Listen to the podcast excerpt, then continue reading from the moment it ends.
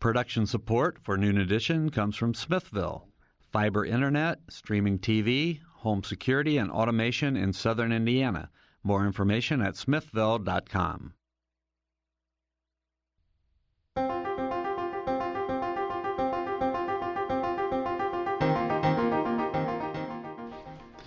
From the Milton Metz studio in the Radio TV building at Indiana University, welcome to Noon Edition. I'm Bob Zaltsberg, editor of the Herald Times, along with co-host Joe Wren of WFIU and WTIU.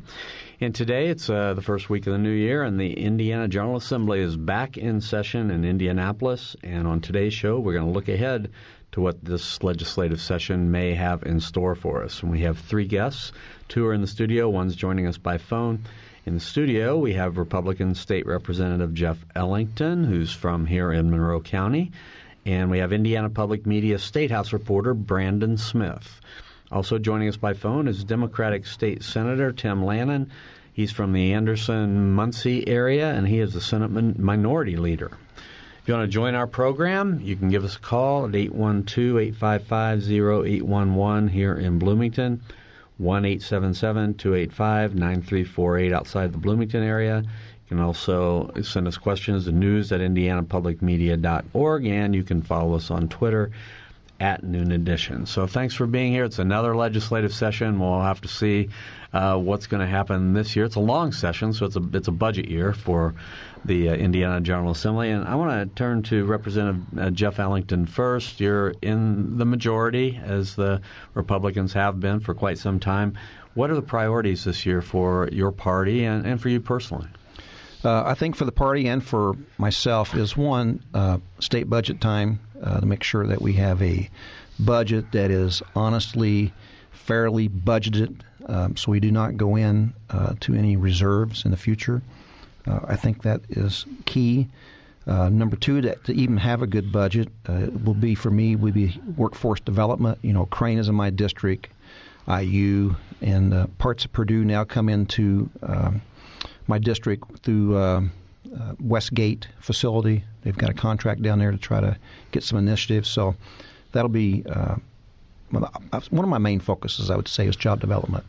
Uh, you know, we have the issues with uh, Department of Child Services right now that the governor is looking into and uh, trying to work through budget wise.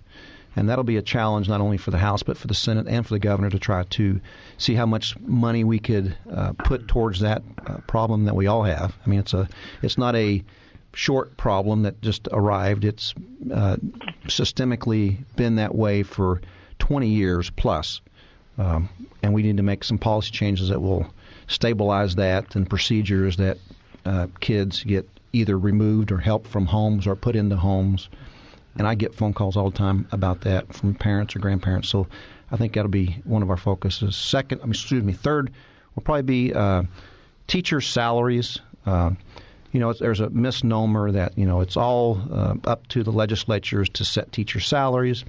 Uh, that's not the case. You know, that's a local board decision. And every time we do a bill that will help free up uh, some restrictions for school boards or administrators.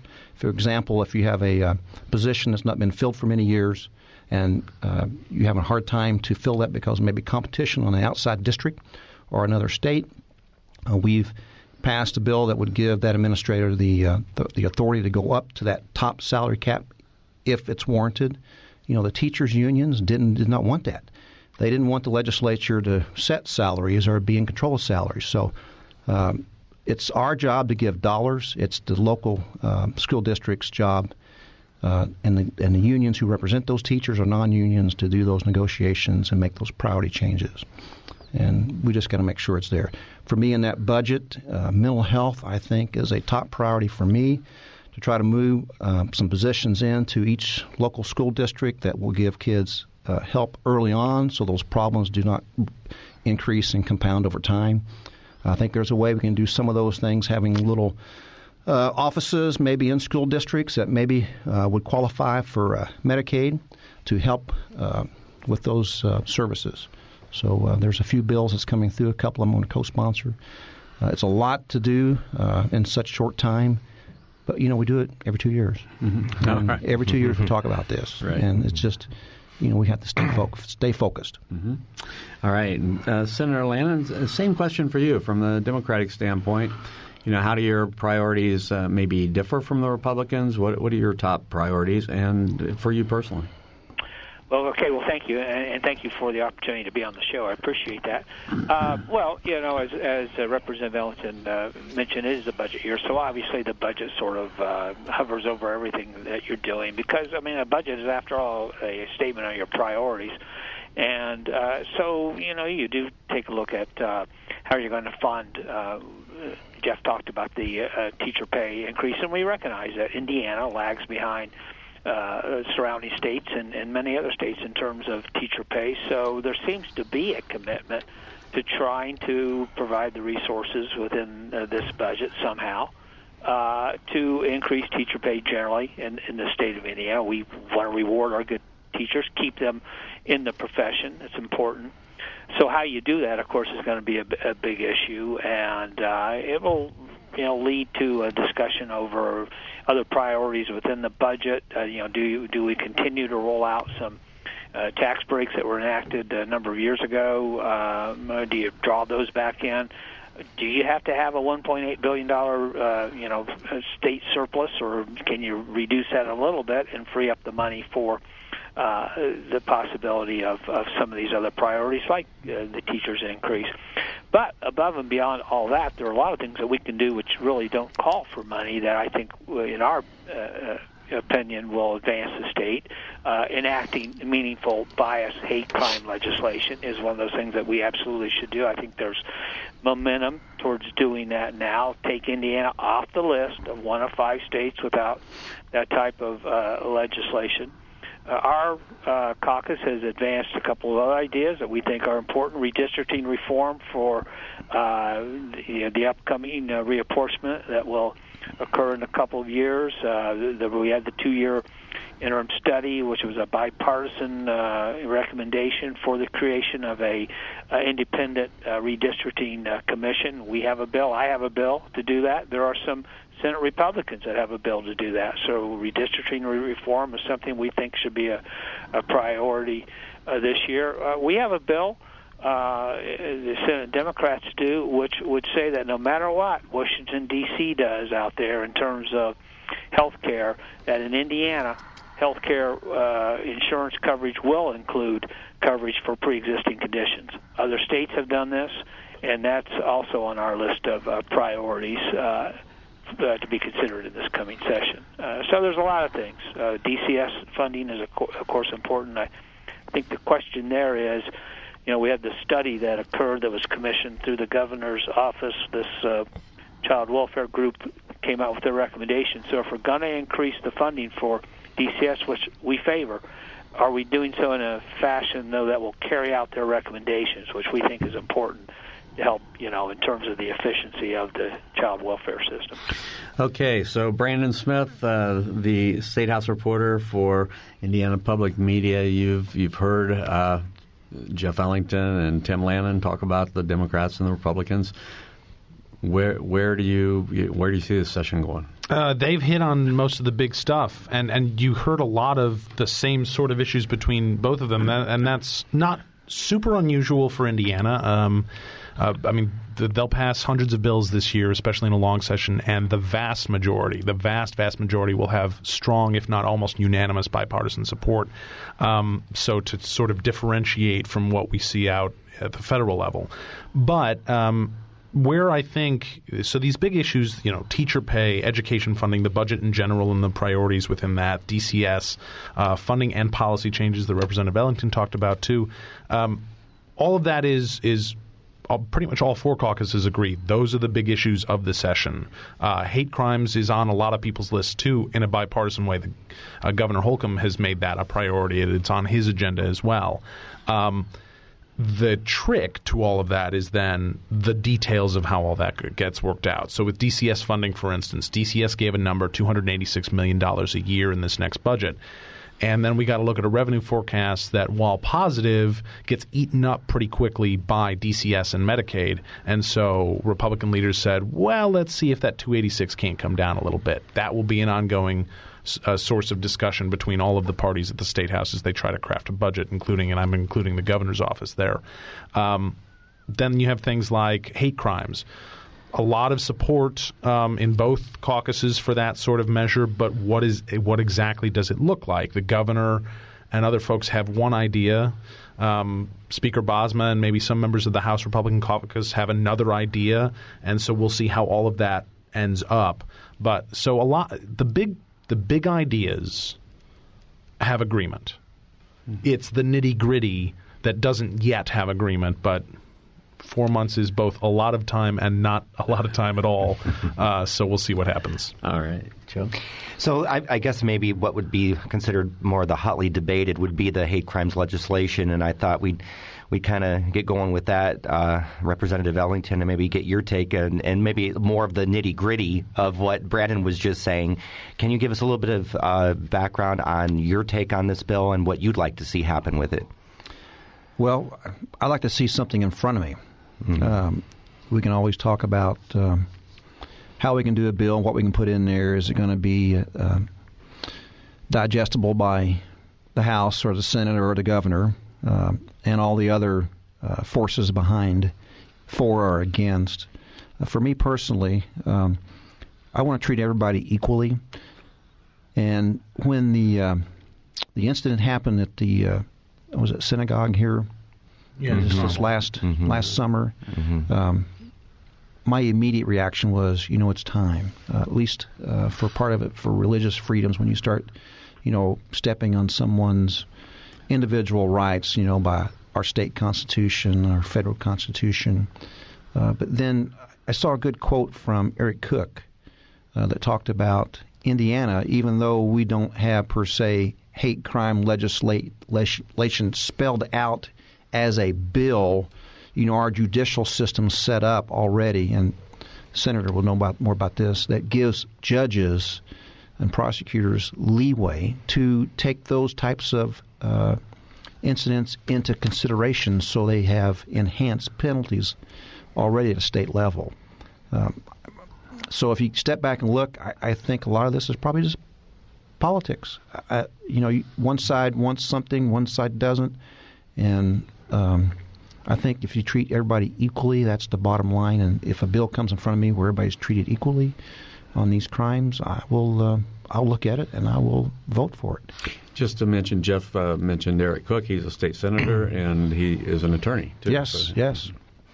And Senator Lanane would love for you to jump in to yeah. uh, what are the chances you think of hate crimes legislation moving forward? Well, I think they're very good. I mean, I, I, I believe that uh, the speaker has uh, voiced uh, his belief we need to do something. Um, I perceive there to be more support in the Indiana Senate, uh, even on the other side of the aisle, than I've seen in the past for this. So I think there's a general feeling we need to do something, enact it. Uh, you know, I, I have heard some people say, "Oh, yeah, we need to just, you know check that box." That we've done that. Uh, you've got you know, I think some folks even saying economic developmentally wise it hurts the, the uh, state to re- remain one of five states without this legislation.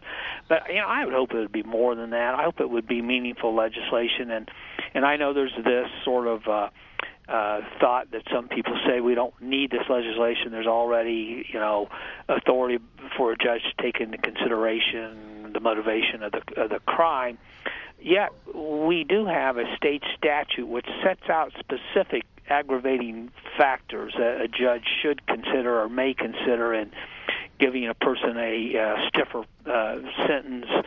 And uh, it includes a myriad of things. It does not include uh, bias crimes uh, per se, that the person was motivated against, uh, you know, a person based upon uh, race, uh, et cetera.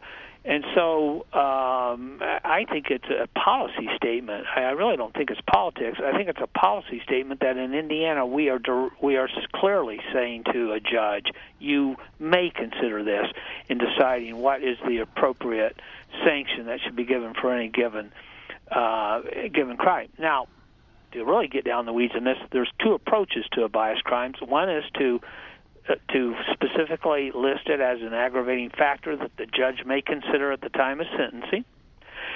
Uh, or the second approach, which I think is the approach that Senator Taylor of my caucus would prefer, is to actually say there's a separate crime, an enhanced crime, which is of a more serious degree, uh, called a uh, bias crime, where a person commits what would otherwise be a underlying crime like a battery, but does so with uh, motivated by intent to harm a person because of their race, uh, sexual orientation, gender identity. Of course, that gets to be another hot button issue: is do what, what do you include as the categories? So there will be plenty of debate on this. But overall, I want to say that I think there's momentum towards us enacting what I hope is meaningful, you know, hate crime legislation in the state of Indiana. Let me give our phone numbers uh, 812 855 0811 in Bloomington or 1 877 285 9348 outside of the Bloomington area. News at indianapublicmedia.org and at Noon Edition if you want to contact us uh, and don't want to go on the air. Brandon, this hate crimes uh, legislation you know, the governor has been pretty forceful about saying he wants something, and he, you know, he he doesn't want Indiana. He wants Indiana to be one of the 46, not one of the one of the five. So, you know, what from your perspective? I mean, how how big of a you know bully pulpit does the governor have to get what he wants? A significant one. This is going to be a real test for Eric Holcomb because so far the things he's pushed for in the legislature uh, in a significant way have been uh, I don't want to say easy, but they've been the things that most people would support. Um, uh, workforce development, uh, chief among them, uh, things like that. This is the first time that he's really waded into an issue that I would argue is controversial.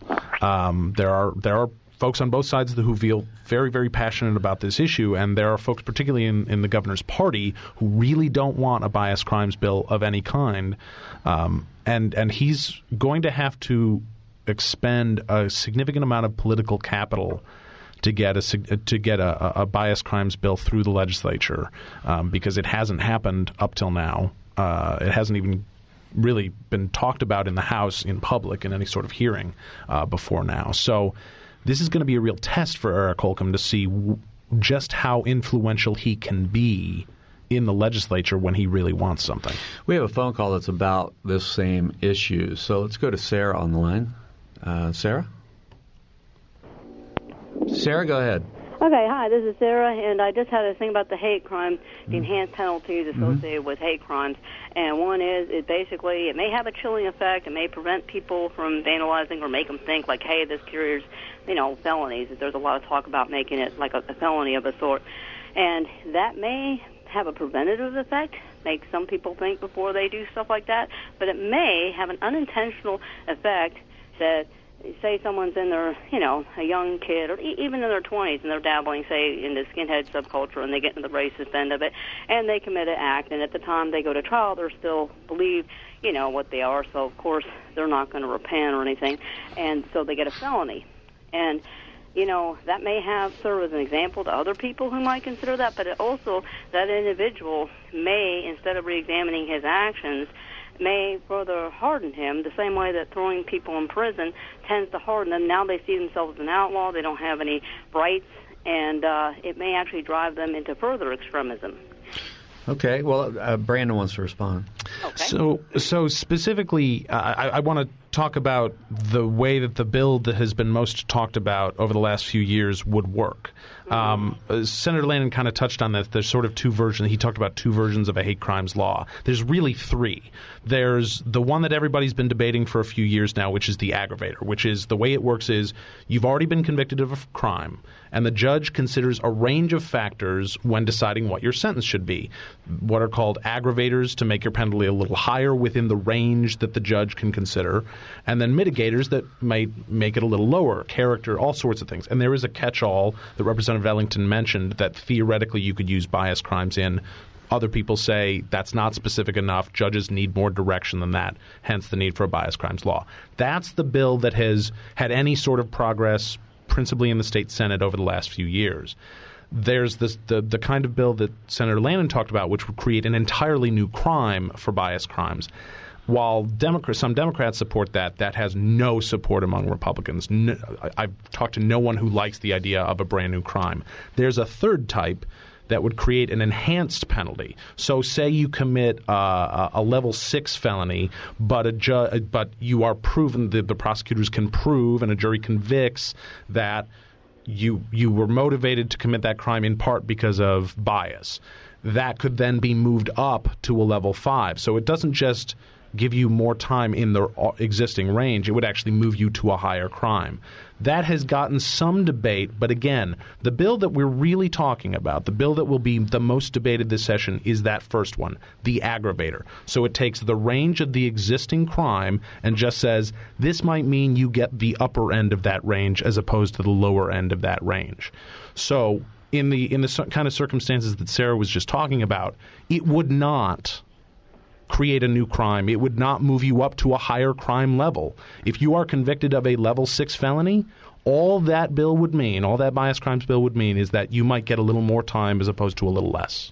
Yeah, Brandon, the only other thing I'd like to add is that uh, a point that needs to be made, or sometimes I think it's confused here, is the belief that a person could be convicted of a bias crime without having committed what is the underlying crime. In other words, you still have to have committed, uh, uh, you, have, you have to have taken an act which in and of itself is a crime, uh, such as committing a battery, uh, vandalizing property, something along those lines. You, it's not a hate crime just because one states their opinion in public as to their beliefs or their feelings about certain people. And I think it's been sort of, you know, the opponents, I think, of, of hate or bias crimes some sometimes want to confuse the uh, public to believe, well, you're going to be punished just because you believe these things. No, it's because you took and committed, you took an action, which is a is a criminal action, but you were motivated by the bias that that uh, uh, exists in that person's mind. And I know that's that's uh, you know intent is always a tough thing to prove, but that's part of the of the equation too. Is that prosecutors are going to be required to prove that there was motivation involved in these things. The the example I like to use the most when talking about this to make it so that people I think hopefully can understand a little bit how this works. Say I go outside and on the side of a bank I spray paint Donald Duck. That is misdemeanor vandalism. Let's say I go to a synagogue in Carmel, Indiana, for instance, and spray paint some swastikas. Under current law, I have arguably committed the exact same crime. What a hate crimes bill would do is say, no, specifically the judge, when considering that sentence, says this is not run of the mill, being a stupid kid vandalism. This is you directed hate not towards a single person or a building, but a group of people. And, that, and that's what uh, uh, uh, supporters of hate crimes laws often talk about. It's the idea that you're not just committing an, an action against one person you're really committing an action against a group of people because you're saying, I hate you because of this characteristic. And you're not, and so that's doing that with essentially the intent to put fear into everyone who is a member of that group with those characteristics. And that's why they feel like the state of Indiana needs to make a policy statement that that's more serious um, and, and, and enact a, a hate crimes law to say that. Sarah, thank uh, you. Yeah. yeah, thank you very much for that okay. question. Will I have a chance to ask any more sure. questions? Well, if you ask you one, one, one quick one, yeah, one okay. quick one. Uh, I guess what I'm trying to say is that, like, I understand there's a definite difference in intent. You know, one is definitely a hateful act and it has an intimidating value. But, but, but I guess what it is is that by associating a, a felony to that particular act versus the Donald Duck graffiti, um, that once you put a felony in the equation, it may have the unintended effect of taking that individual and they say, hey, I can't vote now. I've got this felony. It's hard to get employment. And it may push them into further illegal activity because in their mind, their life is ruined already. Whereas you maybe enhance it, but maybe not felony. It's like, okay, we're going to charge you more seriously because you this is a hate crime, but not making an automatic felony where so that kid has maybe a higher grade of misdemeanor, maybe you know more some kind of more harsher punitive, but it doesn't tag him, so he may still have a chance to have a life and work, you know, have either time employment and all that, and be able to vote, and maybe that will open a way that he's still considered a, a productive citizen, and maybe it may open a way where he can kind of has a chance to re-examine his life. A lot of people come out of hate groups. It's a long process. It takes years, you know. But sometimes I think the felony just automatically associating a felony, Yeah, which that- I can kind of shut doors. So Let- I'll, let- I'll let you go. Thank you. Thank, thanks a lot. I think Brandon, you can explain that. Yeah, I'll just emphasize. Yeah. The bill that is being most seriously debated at the legislature has absolutely nothing to do with making certain things a felony. If the underlying crime is already a felony, then it gets added on to the sentence. If the underlying crime is already a misdemeanor, it will stay a misdemeanor. That's how the bill works. Okay, we are going to take a short break. You're listening to Noon Edition as we talk about the Indiana General Assembly this year. We'll be right back.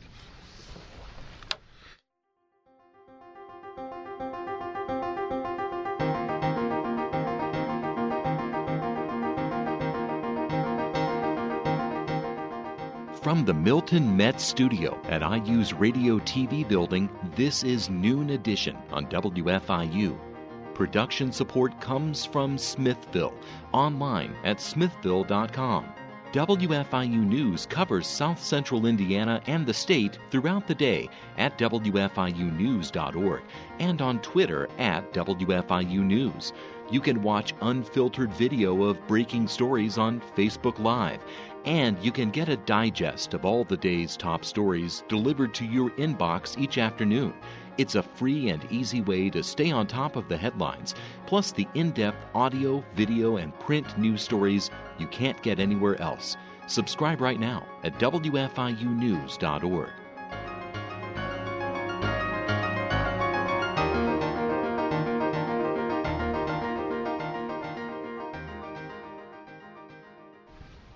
Welcome back to Noon Edition. I'm Bob Zaltsberg from the Herald Times, along with Joe Wren from WFIU and WTIU.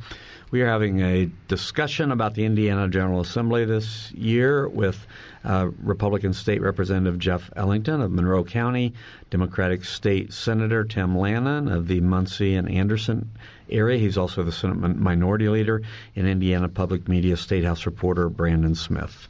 If you want to join us, give us a call at 812-855-0811 in Bloomington, 877-285-9348 if you're outside of the Bloomington area, and that would include Muncie or Anderson.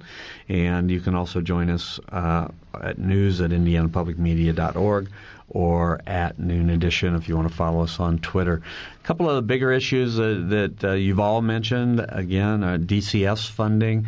So uh, if you could, um, Brandon, if you could just sort of in a nutshell, what's the DCS issue? What and I know these things are not nutshell. Sure. no. So so let's. I actually I do want to split it out into a couple things uh, because both Senator Lanane and Representative Ellington kind of hit on this. But let me start with the funding issue, which is. Um, over the last year or so, uh, in the in the budget we're currently working under, the budget that was passed in 2017, uh, Indiana uh, DCS got a huge influx of new money. Yeah, um, almost 300 million dollars more than they were budgeted for to deal with um, an explosion in the number of kids in the system.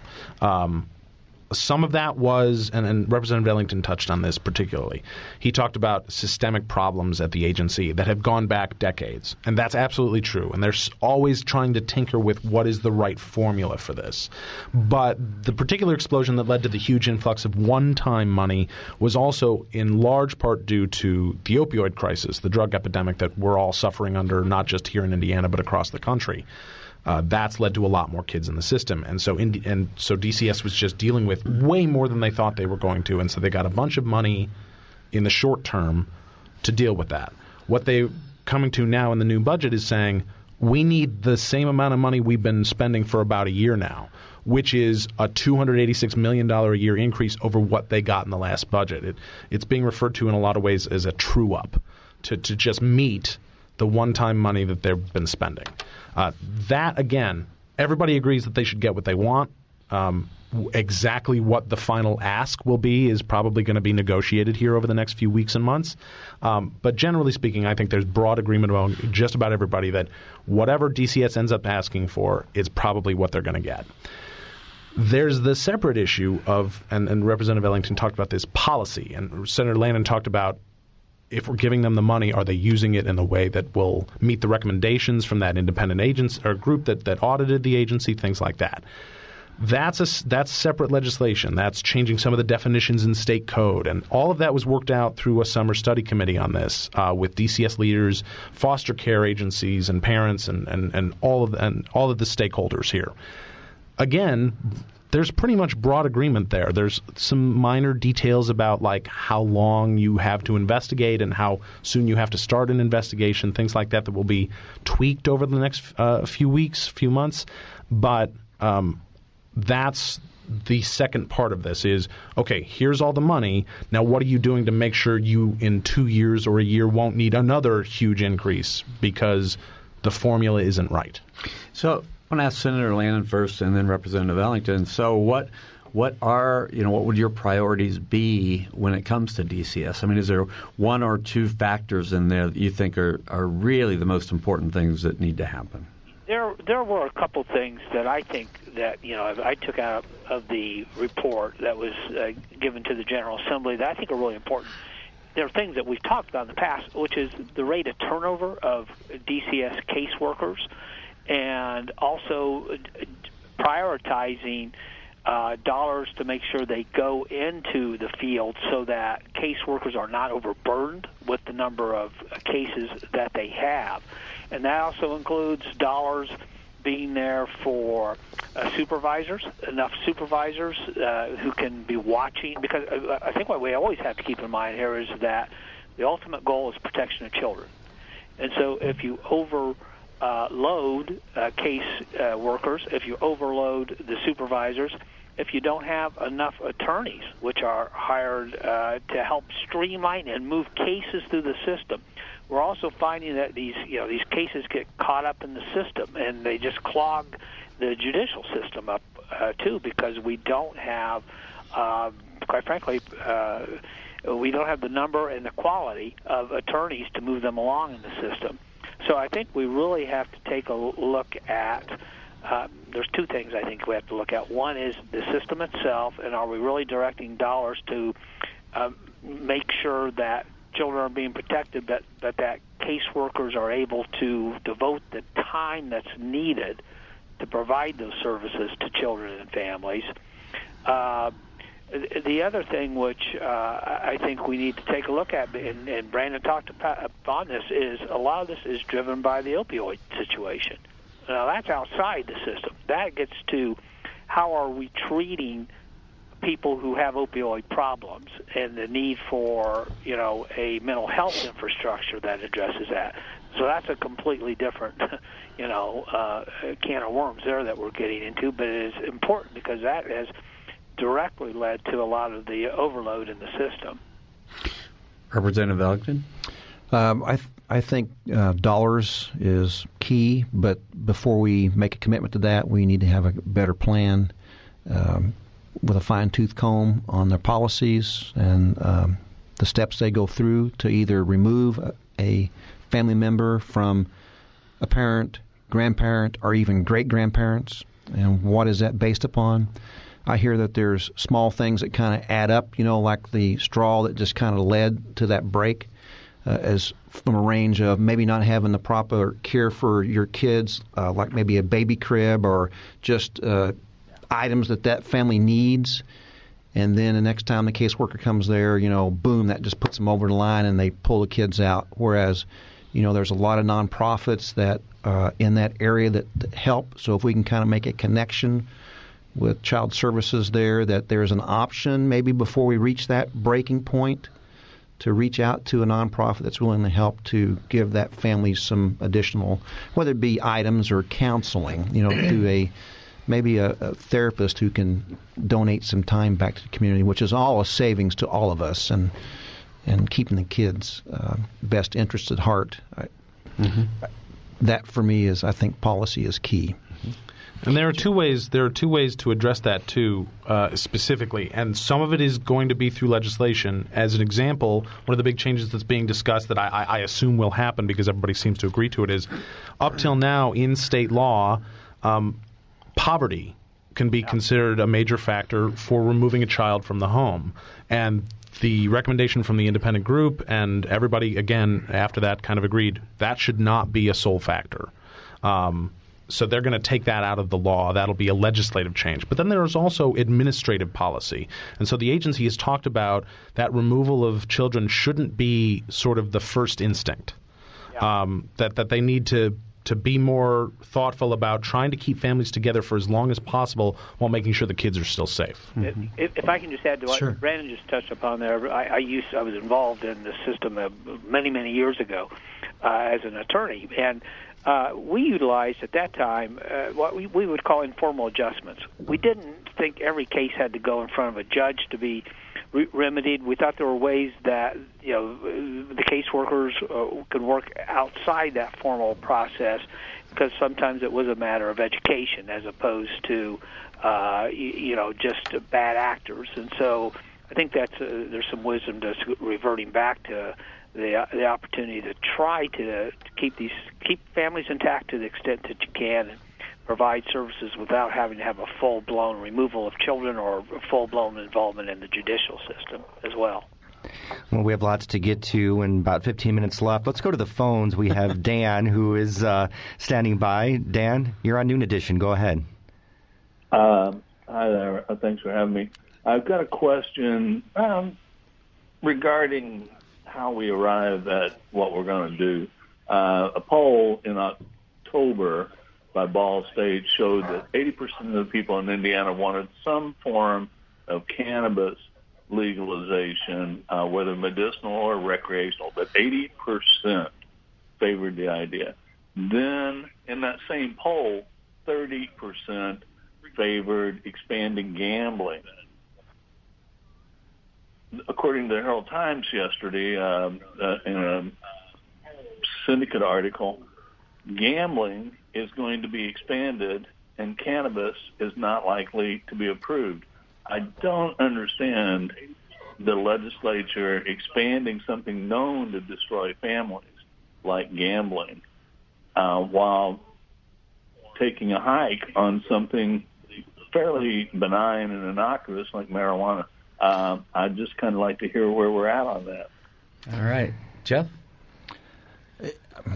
I've seen people talk about, uh, especially cannabis, and I would have never thought the person sitting next to me would have been in favor or against. And so it's bringing, uh, uh, I guess, their personal beliefs out openly more than you've ever seen before. Uh, for me, you know, um, I sat on the Stone Belts uh, back then in Stone Belt, uh, no Center for Behavioral Health. Uh, now it's Centerstone's board years ago, and dealt with. Uh, and my mother-in-law was uh, the uh, supervisor for the Amethyst House, you know, for addictions for 20 plus years.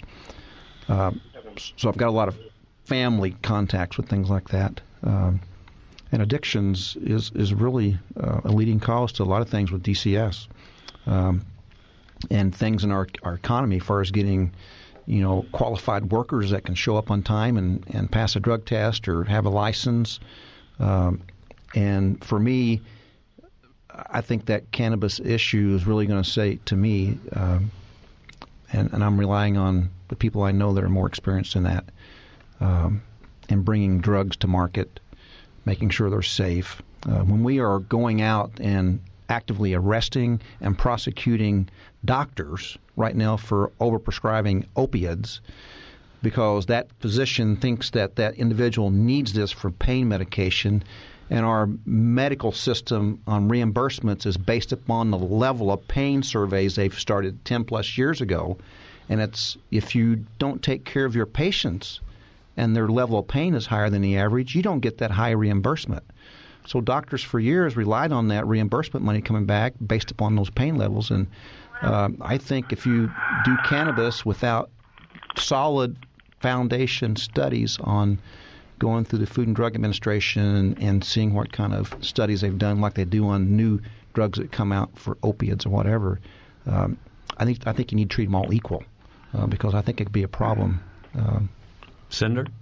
Well, uh, actually, uh, reasonable med- medical marijuana reform is one of the priorities of our caucus. Senator Tallian and our caucus has had uh, bills for a number of years to uh, allow the state of Indiana to look at the issue of medical marijuana. You know, 30, I believe it's 30 some other states have some form of medical, or I'm sorry, some some form of marijuana reform laws. Uh, personally, I favor us looking at the issue of medical marijuana, and I, I do so because and, as a possible alternative to opioid uh, addiction, if there is uh, some safe medical, uh, you know, accepted way to to uh, interdict, uh, you know, medical marijuana versus opioids, I, and if it helps people who are suffering from chronic pain, suffering from you know cancer or other debilitating, uh, painful conditions, I, I don't see a problem with us at least looking at that. I think we should move forward with it. As the gentleman who asked the question indicated, there seems to be a lot of public support for this. I'm not in favor of just wide open recreational marijuana uh, at this time, but medical, true medic, medicinal use of marijuana, I think, is something we should seriously consider in the state. I want to ask, I guess, Senator and Brandon. Senator Tallian also has a bill that would legalize like under two sure what two ounces of marijuana or something. Yeah. Right as for recreational use. Yeah, uh, Senator Tallian has been long a leader on, on marijuana reform in the in the entire General Assembly, um, and only very recently has she started to get a lot of support uh, from other people, including Republicans, including uh, Representative Ellington's um, colleague, uh, Representative Lucas down in Seymour, um, particularly leading on the issue for medical marijuana. Um, to the caller's point, I'll, I'll just say this: when you point to poll results, I agree that I saw the same numbers. I've actually reported on those numbers. The question that those polls often don't ask is how much do you care about this? It's easy to say when you're asked a simple question, do you think marijuana should be legal in some form? Yes. Yeah.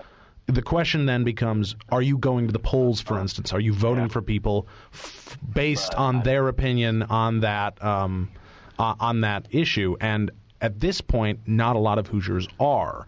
Uh, I'll say that I'm not going to speak for Representative Ellington or Senator Lanane, but in some a lot of the, the, the lawmakers that I hear speak and that I talk to, a lot of how they make their decisions is based in part on what they hear directly from their constituents. So what I say to people who care about any issue for or against is let your local representative official know because they listen. When they start getting a lot of calls or emails or letters about a topic, it will make them pay attention to that topic. It will make it might change their mind on how they think they should vote on a topic.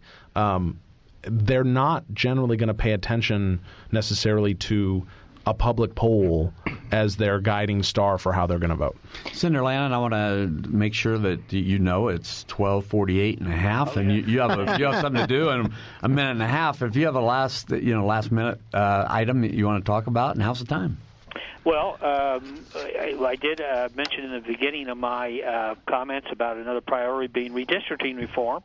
And actually, Brandon, I think, made a point there, too, which is if you feel strongly about these issues, be sure to contact uh, your representatives because, well, it, almost everyone will say, you know, uh, I hate the gerrymandering that goes on. I think it's wrong uh, will you actually cast a vote based upon who is in favor of redistricting reform is another issue.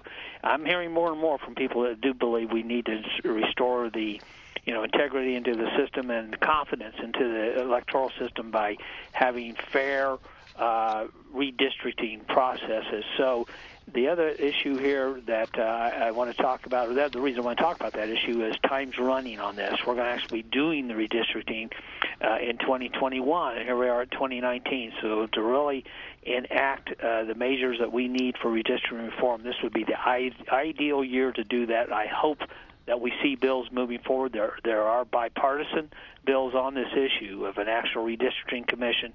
I would encourage. I hope the General Assembly moves forward with. Uh, redistricting uh, reform this year. All right. Thanks for joining Thank us today, Senator. Thank you so much. I All appreciate right. it. We appreciate it. Representative uh, Ellington, do you want to respond really quick to his? Well, it's uh, you, when you're out of power, you tend to try to change things. And to me, this is really a political issue. There might be some response from Republican legislators and senators about this issue, but the bottom line is out of the last few elections, there's only four, maybe five counties at the most that lean Democrat and went for Democrat uh, candidates. And if you take that population, and divide it down, uh, based upon the appropriation of 65,000 plus for a uh, legislator in the House, and I'm not sure how that equals in the Senate. Uh, but the Democrats have more representatives and more state uh, senators based upon their numbers now than they do on those four counties. So it's it's you know when you follow rivers and you follow clerk set boundaries that's done by your local clerk on your precincts. Uh, people tend to say, "Well, there's wiggly lines through there." You've went in and got, well, you know, that's rivers, that's county borders, that's precinct maps made by your local clerks. Uh, it's hard to, and keeping in mind, Indiana's uh, maps have not been challenged. They're, they've came a long way from uh, those slender congressional districts. You know, back then was it the fourth that went from way up north all the way down south here on the west side. Um, you know, they've tried to keep communities compact with local representatives more closely, and it's not fair that uh, in order to divide and give supermajorities to either side, that you dissect those districts where it takes, you know, it takes me an hour and 15 minutes to go to my from side to side. And if you tried to change those around in the years past, like the Democrats did, you know, my district would probably been two hours, and that's not fair for my constituents who want close contact with a representative or a senator. Mm-hmm. Uh, Brandon, where do you think redistricting will will, will head? Nowhere. No. It's it's it's, it's I, I just don't see it happening. it, it, the the Senate the Senate Republican caucus has been staunchly opposed to this uh, for a long time, and uh, redistricting reform bill has passed the uh, the Indiana House. Um, it was co-authored by the Speaker of the House, Brian Bosma. But in the last few years, there's been no point to passing it again because the Senate wasn't going to take it up. Um, I don't see that changing. Yeah. Real quick, one point. Just talking about teachers before we leave because we're out of time. Mm-hmm. So Indiana, based on the nation right now, is ninth in the nation on the teacher's salary being the average. That's across the state. So we're ninth in the nation. So it's up to the administrators and the school board to make those decisions on their wages. And if they would just taken our recommendation of shifting 3% of their budget into their salaried employee positions, that would have equaled a 10% increase in teacher salaries done at an administrative level and a local level, and that would put us at number five in the nation. Right now, we're number nine. Here's the here's the trick that some school administrators will will say though. Um, for example, in in this budget, and then we talked a little bit about how this budget might be kind of tight because so much money is being eaten up by things you have to pay for, DCS, Medicaid, etc. Um, let's say that the education funding increase is in the one to two percent level, uh, which is kind of right now what we expect. So school districts will get one to two percent more on average. It change, it varies depending on where you are and your population and all that. But they'll get 1 to 2% more than they got in the last budget. That's inflationary increase. So the rising cost of healthcare, the rising cost of the utilities, all those things that you have to pay for to keep the lights on uh, uh, for everybody, well, there's the increase. So, how are they going to increase teacher salaries? Now, Representative Ellington did talk about that the General Assembly has been pushing for. Um, cuts to administrative costs for years. They've been also pushing for consolidation, which most schools just will not do for a myriad of reasons, uh, some maybe more legitimate than others. Um, without more of a stick, um, they've been giving a lot of incentives to do those sorts of things, but without more of a stick instead of just the carrot, I, I don't see that changing that much.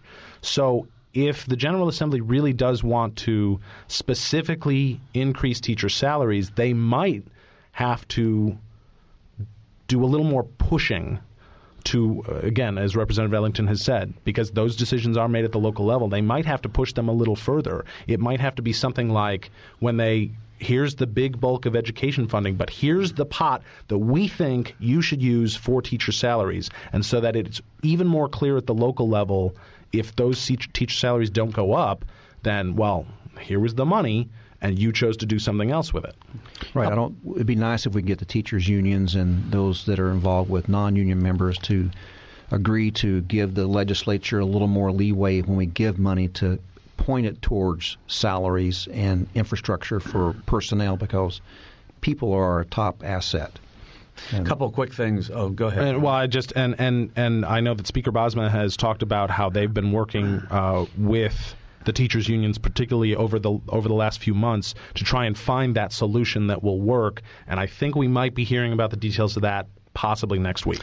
Two okay. very quick things. Uh, we've got about 2 minutes to go. So uh, Dan mentioned gambling as an expansion of gambling and I think it was in October that a bipartisan study committee recommended the General Assembly look at legalized sports betting mm-hmm. in Indiana. Is that what he was referring to? Uh, presumably, uh, there are a few gaming changes that might happen. The big one that I think will happen, the nitty gritty of which has to be worked out, is sports wagering. It will almost certainly be legal. How it will be legal is the question. There's also some talk about moving one of the two gaming licenses up in the region, uh, Northwest Indiana moving one of those licenses somewhere else. That would be a really big shift in the industry, and that's a much more. I don't know how that's going to work out. Yeah. Okay. Um, on so your colleague from Monroe County, Senator Stoops, Mark yes. Stoops, has um, filed a couple of bills that have to do with gun control in Indiana. There, one of them has to do with um, having only licensed dealers selling guns and background checks, and the other one has to do, I think, with um, I can't remember what the other one has to do with, but any chance there'll be anything like that get through in the Indiana legislature? I, you know, I haven't seen his his wording, but I would say uh, any change that uh, makes uh, gun ownership more restrictive for normal individuals who don't have problems or criminal backgrounds mm-hmm.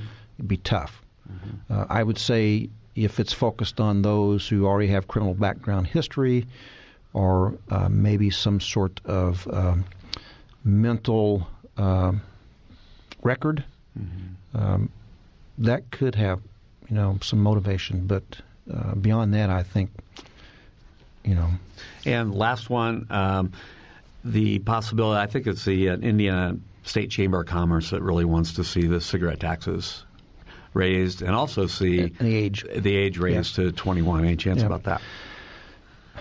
I don't know. The, the most of us will probably think that hey, if you're 18, you can serve in the military, you should be able to smoke. Now, keeping in mind that you know that cost us all in premiums, you know, for services that they'll will receive in the future, addictions and things, and emphysema and cancer, and um, I would say if if you can do it in a way. Uh, I think it's possible, but I mean, it's going to be just more than that. They'll have to make some changes or some give and take in some areas maybe it's already been passed in the mm-hmm. future, you know, in the past, and reach back and maybe change some of those laws and then change the smoking age with another incentive. And on the cigarette tax, um, a better chance this year because, again, the tight budget situation. Okay. Yeah. We are out of time. I want to thank uh, Brandon Smith from Indiana Public Media and also Republican State Representative Jeff Ellington and, and State Senator Tim Lanane, who left us about 10 minutes ago. For Joe Hren, my co host, producer Pat, Patrick McGurr, and engineer Mike Pashkash, I'm Bob Zaltsberg. Thanks for listening.